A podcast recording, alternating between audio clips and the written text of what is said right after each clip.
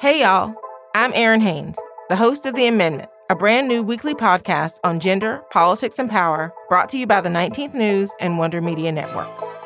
You've probably heard the news that this election year, our democracy is at stake. On The Amendment, I'm breaking down what that actually means, specifically for the marginalized folks who depend on our democracy the most. This is a show that dives past the headlines and gets clear on the unfinished work of our democracy. Listen to the amendment now, wherever you get your podcasts. Hey, listeners, it's Jenny. In light of the case currently making its way through the Supreme Court, threatening Roe v. Wade, we're bringing back the second season of Ordinary Equality. The conversation around reproductive rights has been one of the most contentious political debates in America. From Wonder Media Network, Ordinary Equality unpacks the history of this debate, from the views of colonial America to underground abortion networks to the seminal Supreme Court case Roe v. Wade, and all the way to the present day. Tune in right here on this feed for a new episode every Tuesday and Thursday.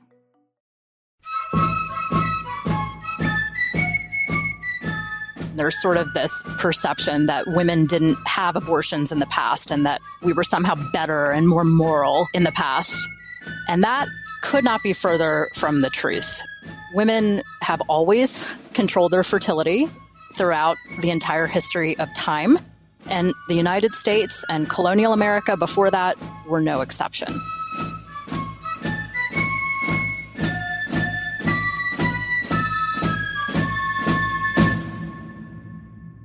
This is something central to a woman's life, to her dignity, it's a decision that she must make for herself.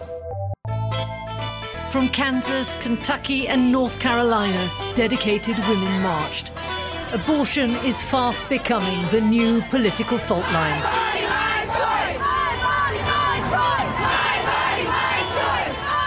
Alabama's governor has signed the nation's strictest abortion ban into law. The Human Life Protection Act outlaws the procedure except when the mother's life is at risk. This bill is not about pro life or the right to life. This bill is about control. We will not go back.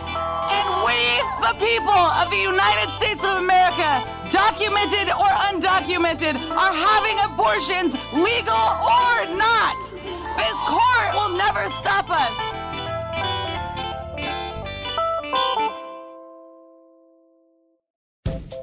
I'm Jamia Wilson, writer, editor, and feminist activist.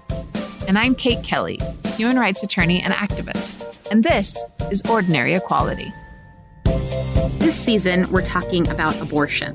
When it comes to most major social issues in the United States, we're moving in the direction of progress. That's at least if we're taking the long view. But when it comes to the issue of abortion, our trajectory is totally bucking that norm the arc of abortion access is not bending towards justice.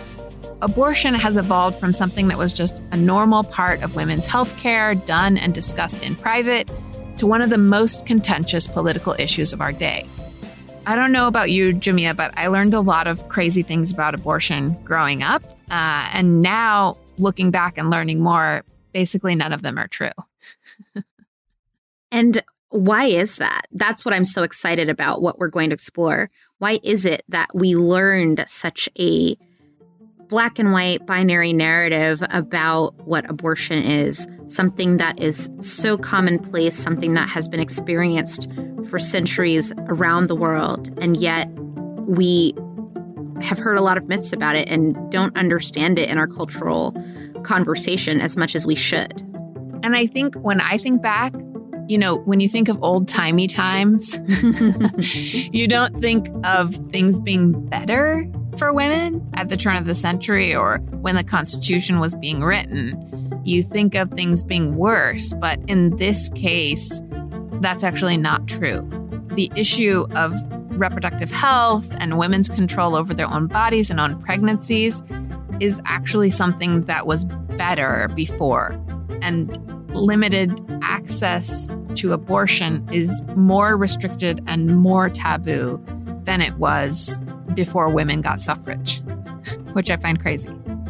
It's true. And it makes me think about societies that are matrilineal or societies that haven't, through colonialization or imperialism, bought into a patriarchal narrative, how those societies are still maintaining more of the original viewpoints around this issue that we have the freedom to determine what is right for our bodies, and that abortion, just like other experiences that one might have in the course of one's life, is a part of the cycle of life. So I am really excited that we're going to unpack this history and unpack how we got to this very limited cultural understanding about this topic in the US because there are many other cultures that think about it quite differently, including the original cultures on this land that we're on here. This season, we're going to take a look at the way that the anti choice movement has intentionally exploited the abortion issue to manipulate voters. To show how recent this attack on women's health care and our private decisions is, today we're going further back, tracing the use of abortion in ancient times and in early America. Then, we'll suss out what's changed and who is responsible. It turns out, surprise! Attempts to suppress abortion access throughout history have actually been more about suppressing women's rights and achieving political power than upholding any moral belief or lofty ideal. As you learned from Dr. Lauren MacIvor Thompson at the top of the show, the historical narrative many of us thought we knew about abortion is completely wrong. The earliest human records make it clear that women have long had the knowledge to make decisions about our own bodies. In the Roman Empire, women were adept at controlling fertility, Here's Loretta Ross, professor, godmother of the reproductive justice movement, and author of Radical Reproductive Justice Foundations, Theory, Practices, and Critique. Emperor Augustus was complaining about elite Roman women not having enough children. And once I did the research into that, I found that because the Roman Empire had learned all this medical knowledge from ancient Egypt, the Roman women were using knowledge from Egypt to practice fertility control because it, so it wasn't that they were having less sex, or as most historians have ascribed it, to being lead in the drinking water.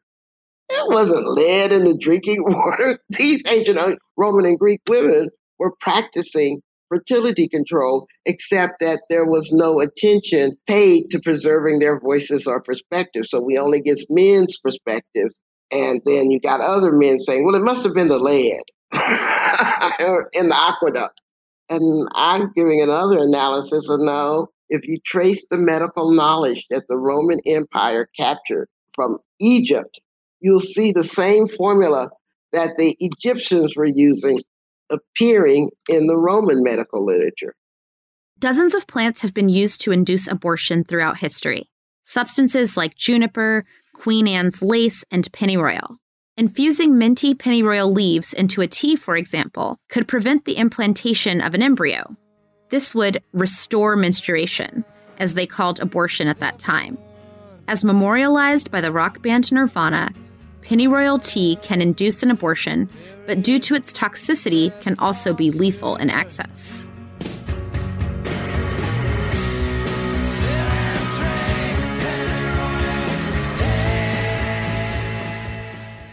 For those of us who are used to buying medicine at a pharmacy, this may sound imprecise and dangerous, but Professor John Riddle, author of Eve's Herbs A History of Contraception and Abortion in the West, says that many of today's medicines derive from plants people used to use in their natural forms. And I found out that comparing those drugs to five modern guides, and I found out that 79.5% of what they were using, we now know to be drugs. So there's continuity there. How did they discover those? It wasn't in research labs.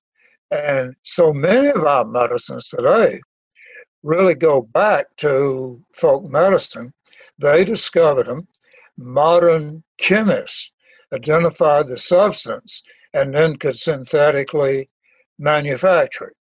Or else tweak the molecules and have a patentable drug.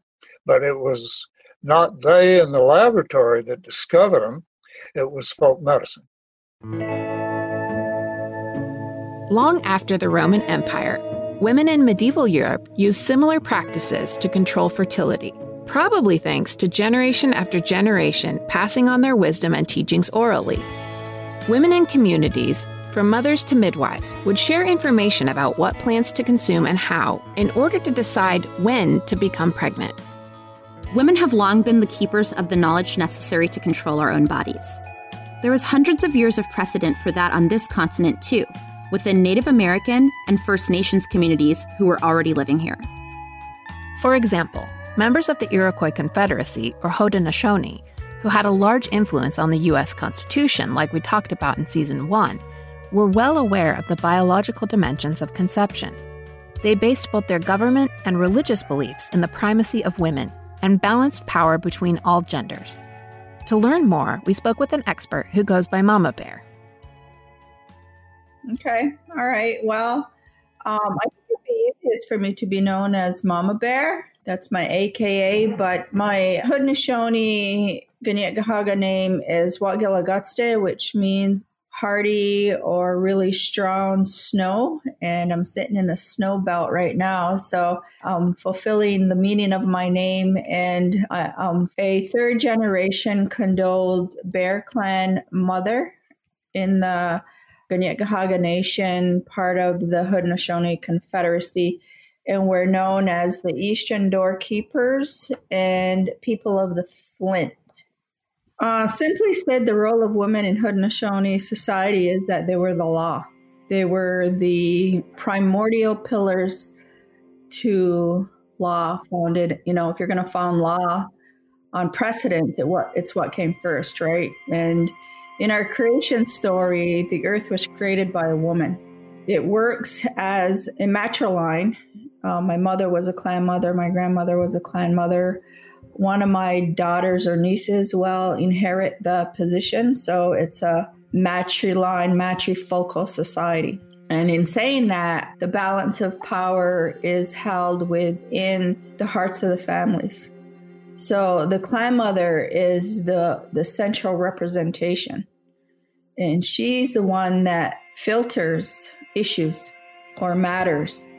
Her duties is also to arrange marriages, name the babies in our our longhouses to be aware of all the issues affecting her her nationhood uh, whether it's land claims whether it's water rights whether it's uh, environmental whether it's legislative laws border crossing the list is long so she has to be up on the issues and she can call for war she can call for peace and she can control the economy. She can also issue warnings to people who aren't behaving.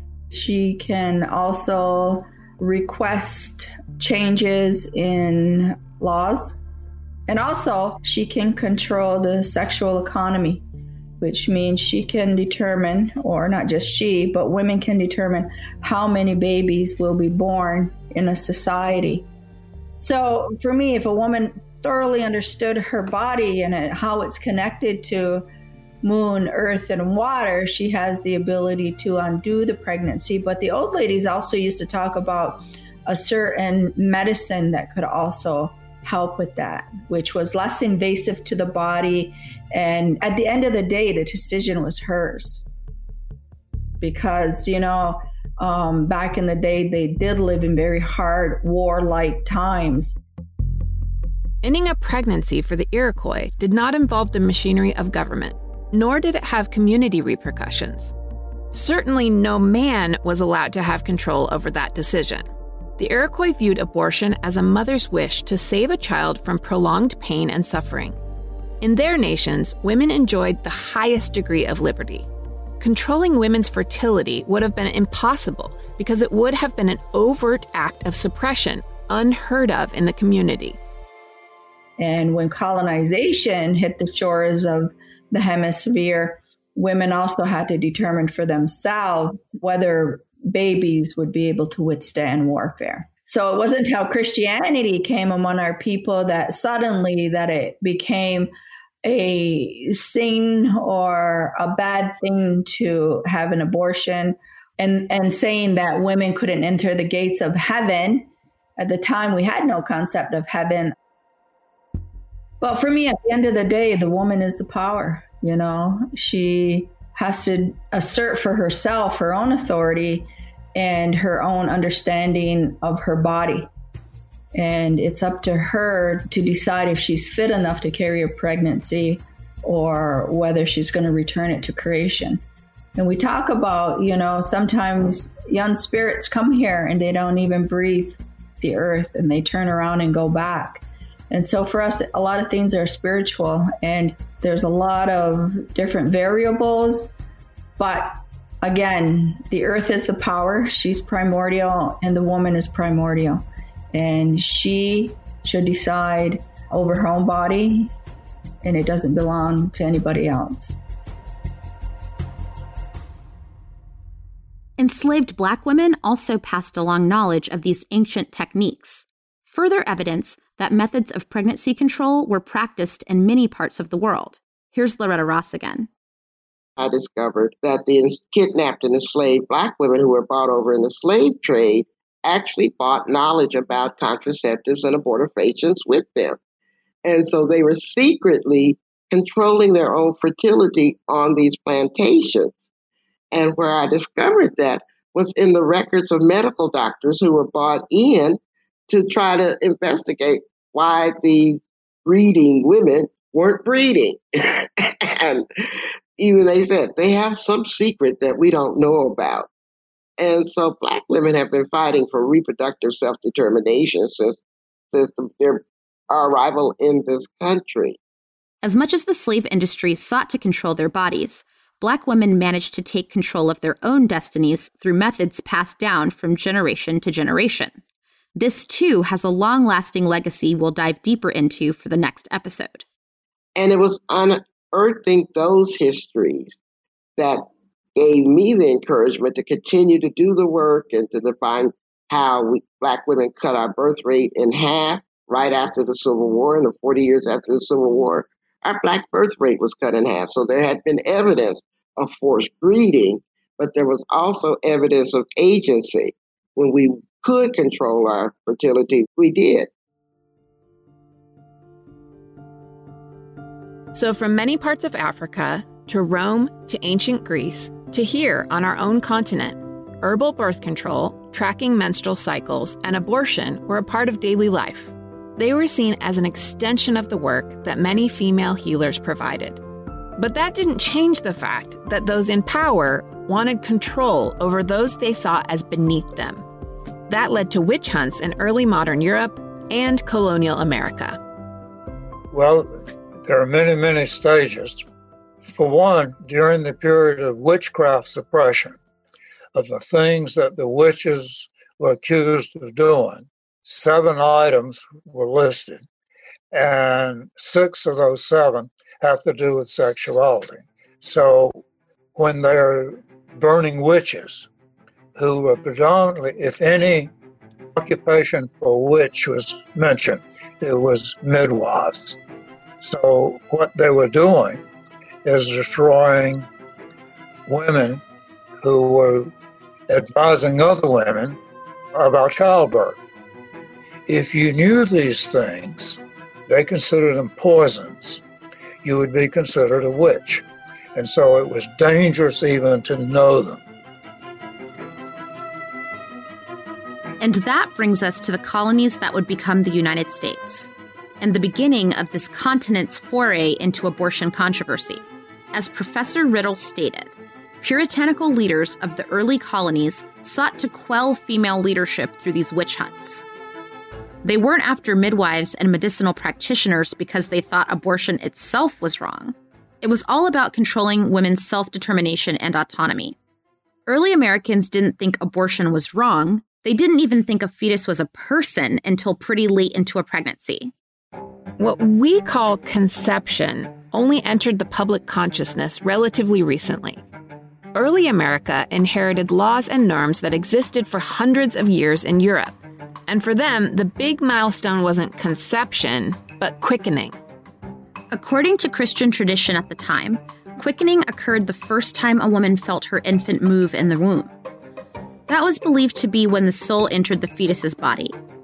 For colonial Americans, quickening was the point at which the fetus was considered a person, and a woman was officially pregnant.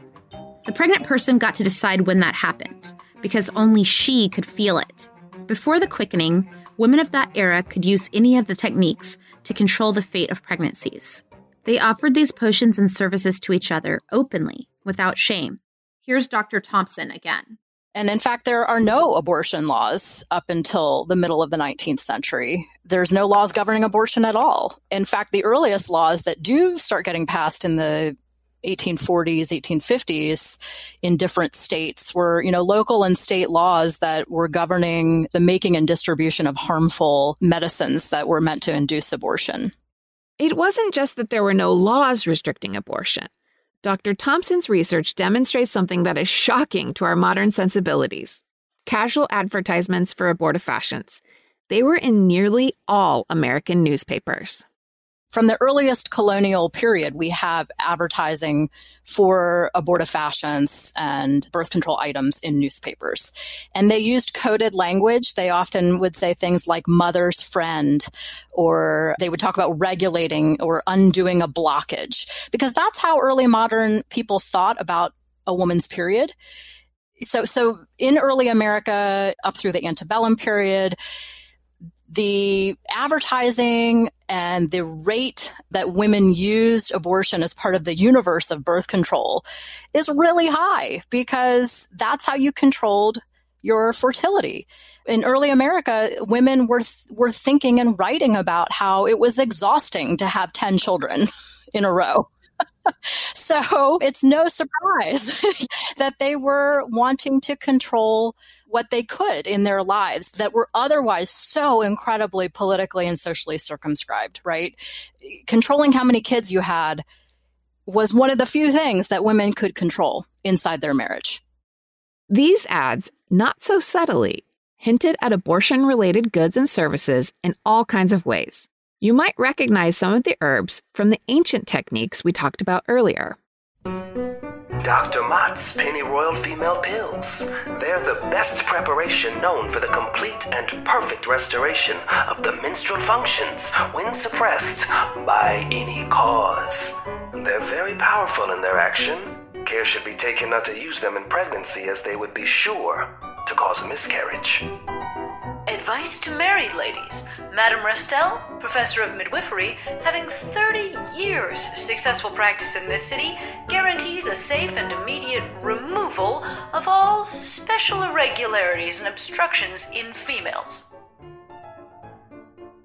These advertisements that used this kind of coded language, it wasn't coded because they were trying to keep birth control and abortion a secret and that somehow it was considered totally immoral. The language that was used in these advertisements and in druggist circulars or in moral physiology books or the language was more coded because that's in general how people wrote in the 18th and 19th centuries. I mean, things were just less explicit.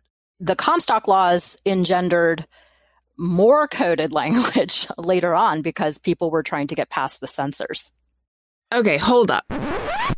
Let's talk about Comstock laws. This is where the centuries of historical precedent of women controlling their own bodies started to change. Comstock laws are the result of a crusade against obscenity that came into full swing in the late 19th century.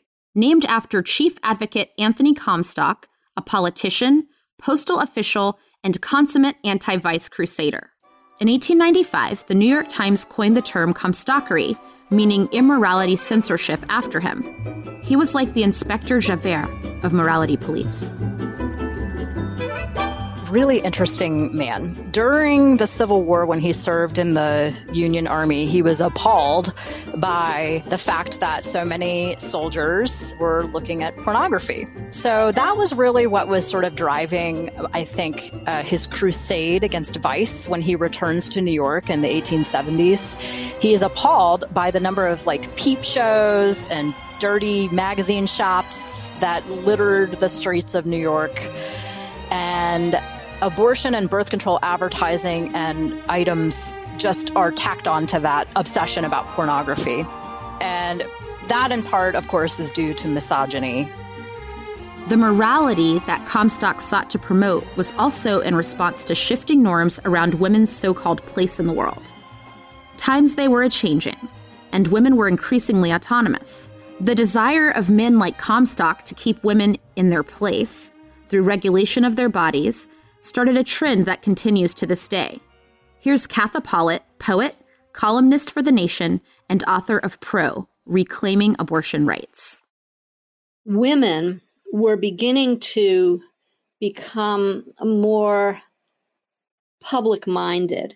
I mean, this had been happening for a while, but they were beginning to, they were joining clubs, they were becoming politically active, they were not um, just staying home and keeping house. They were, this is middle class women I'm talking about. They were um, middle class white women. They, they were actually becoming a social force.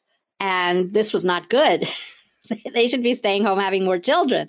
And they should especially be staying home and having more white middle class children because women were beginning to have smaller families. The birth rate between the year 1800 and the year 1900 went way down, way down. And abortion was one of the ways that women used. And what they would they would tend to abort the later children.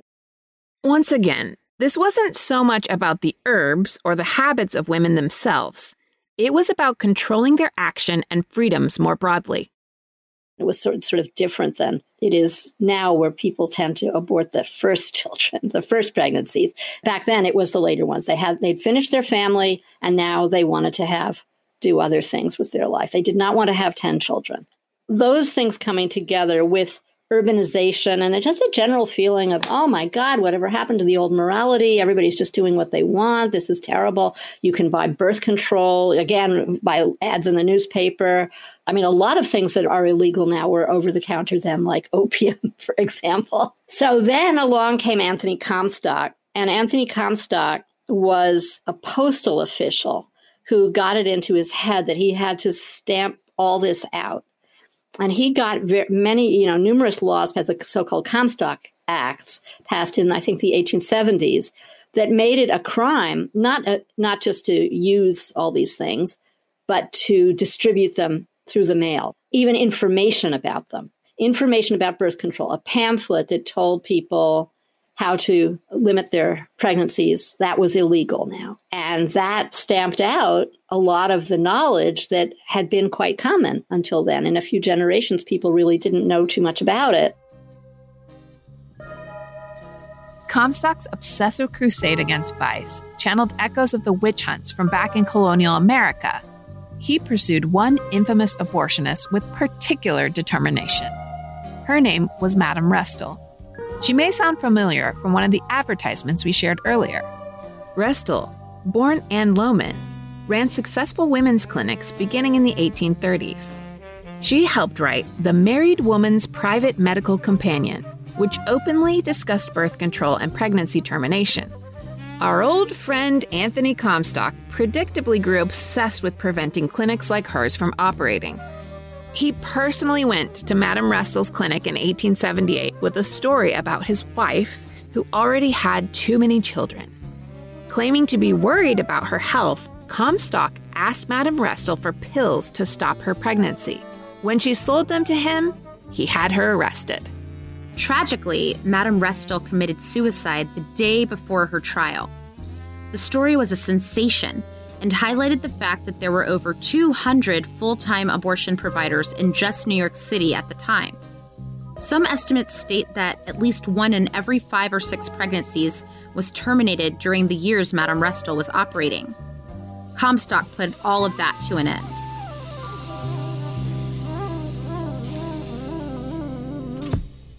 This is so bananas to me because today, in the year 2021, there are some states that only have one abortion provider.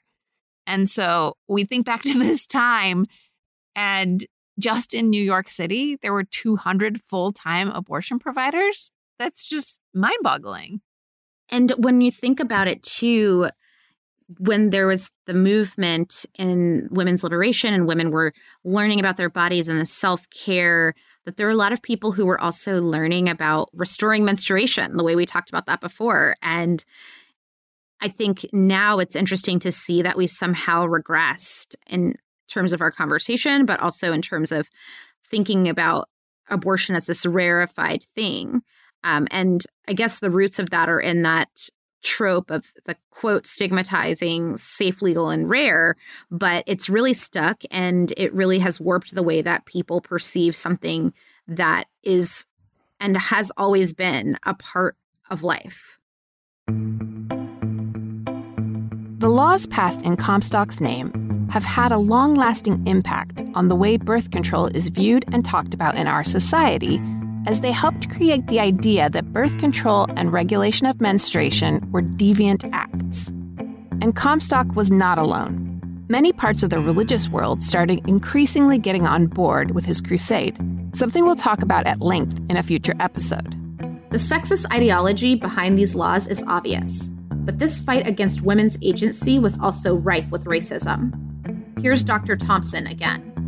And so there begins to be a conversation, in part led by American physicians and the American Medical Association, about encouraging white women to have more children. And it's very class based too. They keep talking about how wealthy women are the ones who are purchasing and using and discussing and controlling their fertility and only having one or two children because they can. And poor women are the ones that are reproducing at a faster rate. So class and race gets wrapped up into this discussion about fertility and, and who is having babies and who isn't, and who should be having babies and who should not be. There were also other forces at work in the movement to criminalize abortion in the United States. Doctors were concerned about their own reputations and influence. The American Medical Association was just starting to take shape in the mid 19th century. One way the organization sought to gain professional credence was by insisting women, after centuries of handling our own business, actually didn't know what they were doing. They saw midwives and their incredible knowledge as competition. Uh, what happened after the Civil War, state after state began criminalizing abortion, and that was connected to a number of things. One thing it was connected to was the attempt of doctors who were male to seize everything having to do with pregnancy and childbirth from midwives who were women. And they said women are, they, are not trained, they're uh, very incompetent, they're terrible. Look at this person who died with this midwife, and we're much better and safer. And, and this was over time quite successful. Our current dialogue says terminating a pregnancy is a decision women should make with their doctor. But it's important to remember that doctors are part of the reason our access to abortion was limited in the first place. Newly founded medical schools largely refused to admit women students. Male students determinedly pushed women out of the picture when it came to careers helping women with their reproductive choices. From birth control options to how mothers deliver their babies, women's health care was negatively impacted with lasting consequences that still exist today. Here's Dr. MacIvor Thompson again. So when the first medical schools open and doctors start going and men start attending medical school in order to become professional physicians, um, there's a real push in their professional organizations to ensure that they have professional legitimacy. And so one of the ways that they seek to do this is to make sure that they're the arbiters of all things medicine and health related. One of these things ends up being women's health and relatedly abortion. And so the specialty of, of obstetrics and gynecology, it goes from being kind of a, a, less respected portion of the profession to one of the most respected um, over the course of the 19th and early 20th centuries. They're, they're very interested in ensuring that they are seen as kind of the moral arbiters of national of the national health. Like they put themselves in charge of america's health. And one of the ways that they want to to keep this power and and grow this power is by making sure that they're managing women's health and abortions. So in the first 100 years of the united states the concerted efforts of moral crusaders and the burgeoning profession of medical doctors ensured that men became the arbiters of women's health. They took that power out of women's own hands where it had been for over a millennium. This is so much to learn. And I think a totally different paradigm for how we think about abortion. Like when you think about it today, after Roe versus Wade, uh, many people use the rhetoric that the decision should be between a woman and her doctor. But now we learn that the reason we don't have abortion access to the same degree that we had it then is because of medical doctors. and it's so important because that assumes that all medical doctors are culturally competent, that all medical doctors have empathy for all of their patients equally and are giving equal access, respect, and equity to all of their patients, no matter what their race, class, age, or immigration status is. And we know that there are great gulfs of disparity. How can we expect that some doctors who might support oppressive agendas politically, even, for example, would be able to even ensure that women would get the information and education that they need to understand what choices they have in front of them. It's so interesting, too, to look back at the more full history of abortion in the United States. When you think about, you know, uh, women who arrived here, uh, women who were colonizers, women who were pilgrims, quote unquote, they came to a place where women already knew how to control their fertility and were already in charge of their bodies. And even in colonial times, women were permitted as women's work or women's healing to take the herbs they needed to track their cycles. You know, they didn't have the technology, but they had the autonomy. That's the thing that I think is interesting that we've got so much more technology now, but we have so much less autonomy. And that lack of autonomy it distances us further from understanding and knowing our own bodies.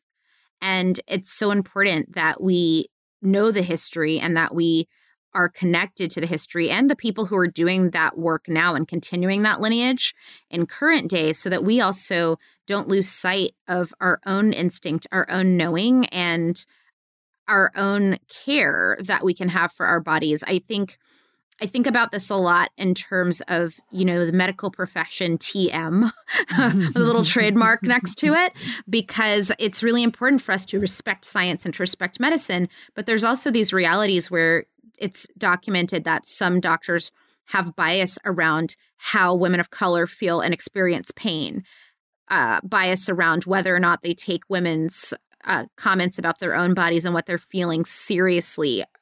Uh, the age old question of hysteria, and I'm putting in air quotes. And it's really important for us to really understand what we know about our bodies too and what we're experiencing because we're not always guaranteed doctors who are going to empathize or who are going to listen. Everything we've talked about really demonstrates a quite depressing arc and about how the trajectory has always been started from the beginning and is today about power and control. And I know from what you've told me and from what you've taught me that that's true for women writ large, but especially true about the treatment of Black women in America. Absolutely. Absolutely. From the moment the first ship of enslaved Africans touched Virginia's shore in 1619, enslavers sought to control the fertility of the people they enslaved.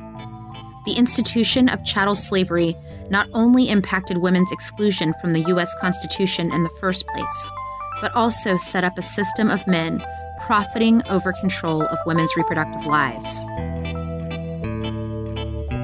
Next time on Ordinary Equality, we'll talk about how that systemic control was ingrained in the United States from its very founding.